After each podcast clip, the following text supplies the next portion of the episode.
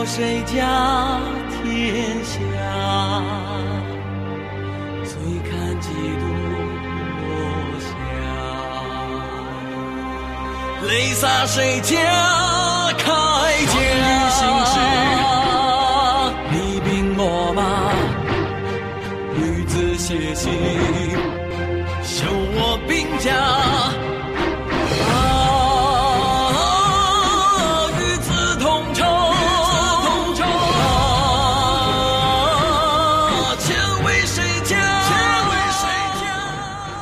东周列国志第6回，石阙大义灭亲，郑庄公假命伐宋。第1节，石阙大义灭亲，郑庄公遇陈。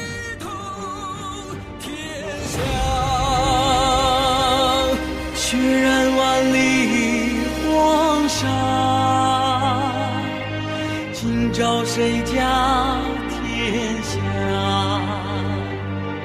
最看几度落霞，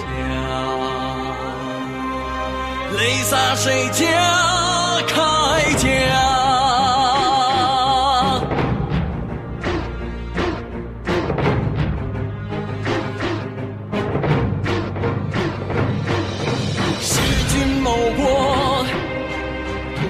争霸，满心流离，望断天涯。朝里皆哭，何处为家？上回说到周瑜想通过陈国给周递个话，让自己的执政披上合法的外衣，没想到到了陈国，还没等和陈侯说上话，就听陈大夫子珍一声断喝，把周瑜、石厚二贼给我拿下。周瑜连反应的时间都没有，直接就给扭住了，几个壮汉把他压在了身下。周瑜虽然力大过人，也架不住人多呀，一点思想准备都没有，束手就擒。石厚倒是有所反应，他急忙去抽宝剑，但这个剑呢，他是掖在肋下，有个丝绦系在腰间，然后有个丝绦系在腰间，然后把这个剑呢就别在左肋下。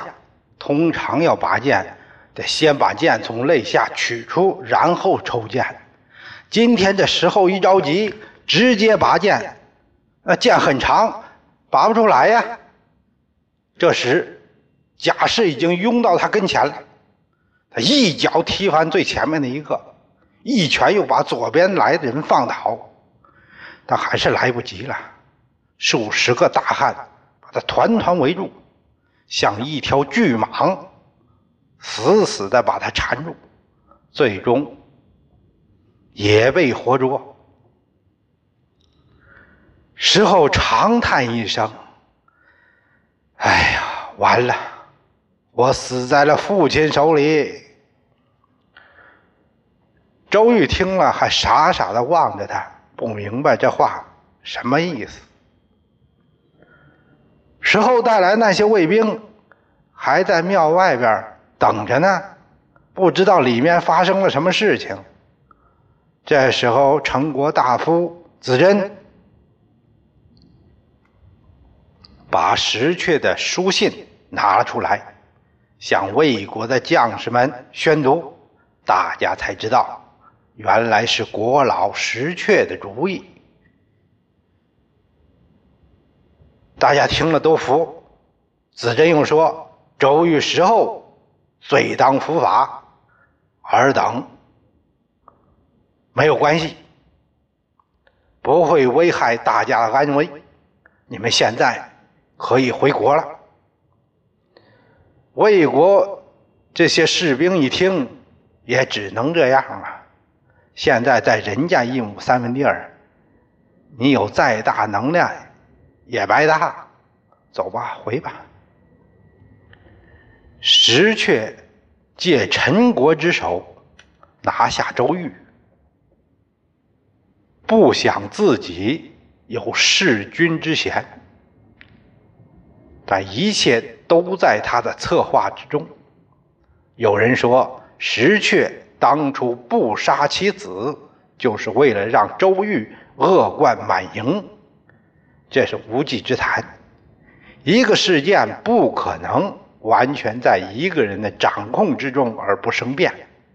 那反推过去，他就想让魏桓公死了，他宁愿失去自己的孩子吗？用自己的骨血做棋子？这不是下棋，这是拿生命在赌。这个阴谋论的观点根本站不住脚。周瑜这个人有勇无谋，常谈兵却没脑子，只知道打，这是蛮力。有了时候是有了智，我们看时候对各国情势也相当了解，不是那纨绔子弟那种只知道吃喝玩乐的人。他们两个人想做的事儿，主要是在大环境下感染了一些坏习，挑战社会规则底线，最终失败。周瑜也想把国家治理好，但自己名不正言不顺，没有合法性，这他也知道，所以一直想解决这个问题，结果没能完成，一切都归零了。再说陈侯这边办完事儿，就想把这两个人就地正法，大臣们都认为不妥，石厚是人家石阙的亲儿子，我们不好直接给杀了，最好还是让他们自己处置，这样不会有闲话。陈侯一听也是，于是指令把这两个人分开羁押，周瑜关押在蒲邑。蒲邑哪？濮阳的东边蒲城。石厚就留在陈国，等候下一步处理，然后派人星夜持书到魏国，直接投书给石阙。你看看这人的威望有多高吧，一个退休老头成了一国的支柱。石阙自从派人送信给子珍，虽然足不出户，心已是跟着周瑜一块儿去了陈国了。他也在考虑着后周瑜时代的安排，不觉也想到他自己的儿子从小到大都怪自己忙于政务，教育没跟上啊。石厚不能说无才，但是这个助纣为虐，造孽呀！他仰望星空，老泪纵横。这时有家人来报，说陈国信使到了。石阙一听，快请。第二天一早，石阙出现在朝堂。祝大夫一听这消息都惊呆了，还有这样反转呢？石阙把陈侯的书信给大家看，现在周瑜、石厚已经被羁押，你们看这事儿怎么办呢？大家都敬服石阙，一切按国老的安排行事。石阙这二人乱臣贼子，当明正典刑，这个事情哪个人来执行啊？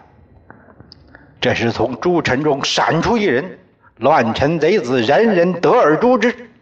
丑不才，愿意铲除祸害。周瑜正法的事儿，我来办。大家一看，原来是幼崽丑。幼崽是官名，丑是他的名。大家都说，这个丑完全可以胜任。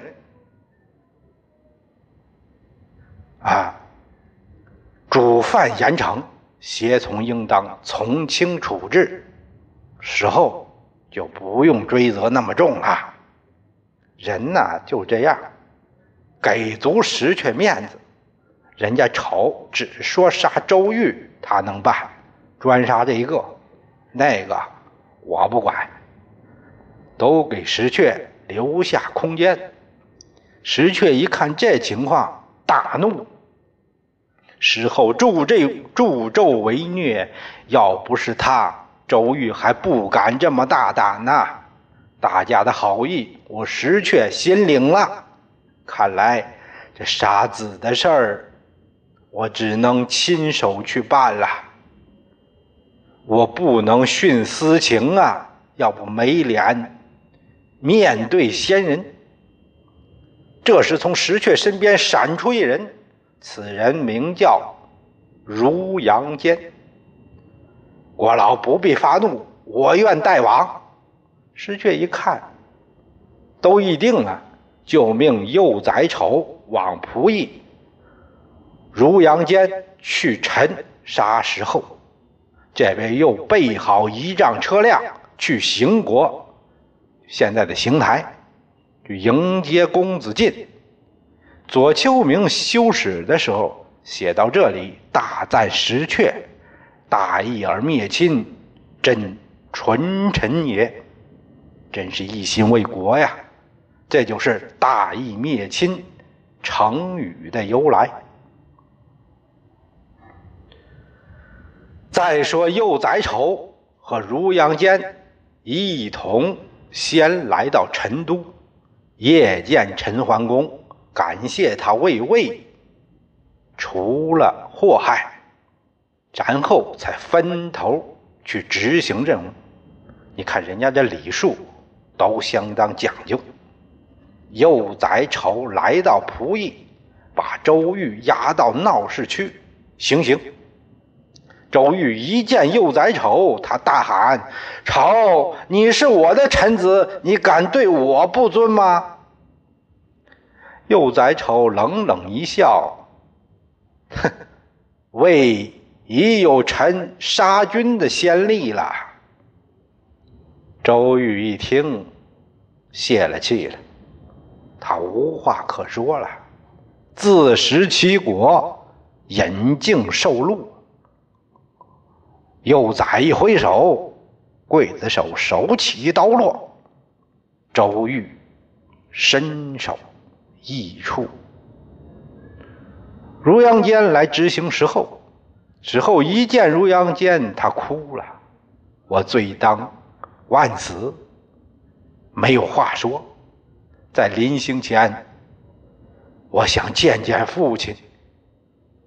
如阳坚说，这是你父亲让我来执行的，你想见父亲好说，我把脑袋给你带回去。说着拔剑将石后斩首。公子晋从邢国回到魏，这真是力棒相争，渔翁得利呀。他晋怎么也没想到会有这么一天，在邢国他也是战战兢兢，怕哪天周瑜发兵来索他的命啊！等来的却是让他回国继位的消息。他先来到武功祠，也就是魏武公庙，告诉先人真相，又重新为桓公发丧，然后继位。这就是魏宣公，他尊石阙为国老，世事为卿。从此陈魏两国走的也相当近，关系相当好。我们再说郑庄公，他看到五国兵已经被分解，正要派人打听一下长葛方面的情况，忽然有人来报说公子平从长葛跑回来了，正在朝门外等着呢。庄公说：“快让他进来。”公子平一见庄公，伏地大哭。他说：“现在长葛已经让宋军占领了，我从那儿逃回来了，郑公救我。”郑庄公安慰他一番，还让他回原先的地方住，后加关照。这是他手里的一张牌呀。没过几天，他听说周瑜被杀于仆役，魏已经另立新君。庄公说，周瑜这个事儿和新君没有关系，主要发兵的是宋，我得先把这个宋收拾了。于是他召集大臣讨论如何伐宋。祭祖认为，要是伐宋，那其他四国一定吓得半死，这样一来他们就会抱团取暖，胜算就不好说了。现在我们应当把陈鲁这两个国关系搞好，到那时候再收拾宋，就没人帮他了。庄公点头，于是派人前去陈国修好。陈侯一听郑国来时不见，公子陀说，亲人善邻，国之宝也啊，郑来修好不该拒绝呀。陈侯说，这个郑啊，我刚和他打完仗就来和我修好，什么意思啊？这分明是离间之计呀，为什么他不去鲁国、魏国修好呢？他要是和我修好了，那就得罪宋国了，我交一个失一个，有什么好处呢？这事儿不能做，来使不见。哎呀，郑国使者丢人了，人家没开门。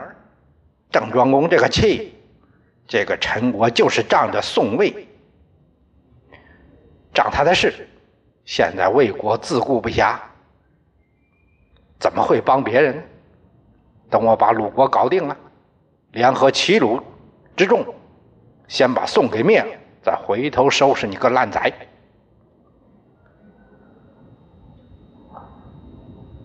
祭祖认为郑强臣弱，我们这次修好的举动太露骨，人家看出来是离间计了，不如这样，我们在边境搞个摩擦，然后再派人去赔个礼，这样陈国就认为我们有诚意修好了。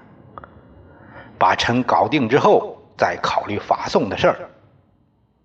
庄公认为这个主意好，他让梁北的宰带了5000步兵，假装出猎，潜入陈国界，大肆掠夺人口，什么都要，装了200车。陈国边疆守将把这事儿报告给陈侯，陈桓公大惊啊，正在商议这突发事件，忽报郑国使臣到了，来的真及时啊。公子陀说，这回不能不见呐。陈桓公说，正是现在他来什么意思？公子陀说，为修好而来，不能不见呐。陈桓公见到了来使，来使不是别人，是颍考叔。他把国书奉上，陈桓公展开书信，只见信中写道：吾生再拜奉书陈贤侯殿下，君方应王宠，寡人以舔为王臣，相益相好，共效平凡。近者请诚不惑，贬吏遂妄以吾二国游戏，擅行侵略，寡人闻之卧不含枕。今将所服人口辎重尽数纳还，遣下臣迎考书谢罪。寡人愿与君结兄弟之好，为君许焉。信的大意是说，陈侯殿下，你虽然有宠于周王，我怎么也算是周王的臣子啊，所以我们应当通好，共同为周效力啊。前日我来修好，你没能同意，结果边吏就认为我们有矛盾，擅自行动，有了一些不友好的行为。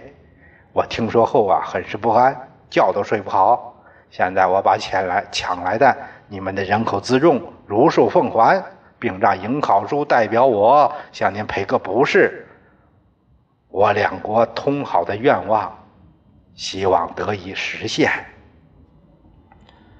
陈侯看完信原来是修好来了，还真有诚意。诚意修好，哪个不愿意呢？于是后代迎考书又派公子佗前往郑国，签订两国和平友好条约，就这个意思吧。至此，郑陈两国修好。现在这个陈国已经给摆平了。郑庄公说：“那我们可以伐宋了吧？”季祖说：“这个宋啊是个大国，爵位又高，王朝都高看他一眼，我们不能轻易打他。主公前一阵子不是说晋州吗？你不是去周王室吗？就是因为石门之会，还有这个周瑜出兵，把这事儿都给耽误了。现在您应该去周，然后假命周王的命令，号召齐鲁合兵，联合伐宋。师出有名，哪有不胜的呢？”郑庄公很高兴，卿之谋可谓万全。这事儿发生在周桓王3年，庄公让世子忽监国，自己和季卒一同去周朝见周王。